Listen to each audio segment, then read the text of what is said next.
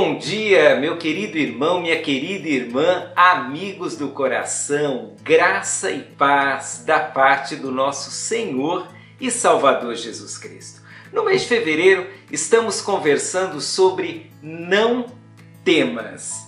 E agora, na segunda semana deste mês, a nossa ênfase será o enfrentamento de situações difíceis, complicadas. Todos nós enfrentamos situações difíceis. E talvez você tenha uma coleção de situações muito complicadas que te deixaram com medo, aflito, fragilizado. O texto que temos estudado, Josué capítulo 1, mostra um momento em que situações muito difíceis deveriam ser enfrentadas tanto por Josué como pelo povo. E eu te convido a olhar para esse capítulo da palavra de Deus e a perceber como enfrentar as situações difíceis com base nessa promessa de Deus de que estará conosco e de que não precisamos ter medo.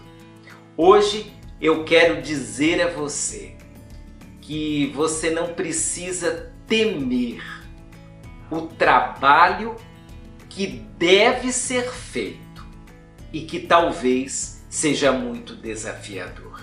Josué capítulo 1, verso 2 diz assim: Meu servo Moisés está morto chegou a hora de você conduzir todo esse povo, os israelitas, para atravessar o rio Jordão e entrar na terra que eu lhes dou.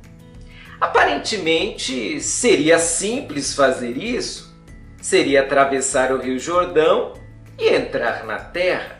Mas nós estamos falando aqui de muito trabalho a ser feito. Estamos falando de inimigos a serem vencidos. Estamos falando de uma série de demandas que deveriam ser executadas. Era muito trabalho que Josué tinha pela frente. E quando nós temos muito trabalho pela frente, às vezes ficamos desanimados. Ficamos com medo de não dar conta, de não conseguir realizar tudo. Mas hoje a palavra de Deus diz a você e a mim: não tenha medo, não temas. Enfrente os desafios, enfrente as demandas, enfrente todo o trabalho a ser realizado, enfrente também todas as agendas e todo o planejamento que está à sua frente. Não tenha medo de trabalhar.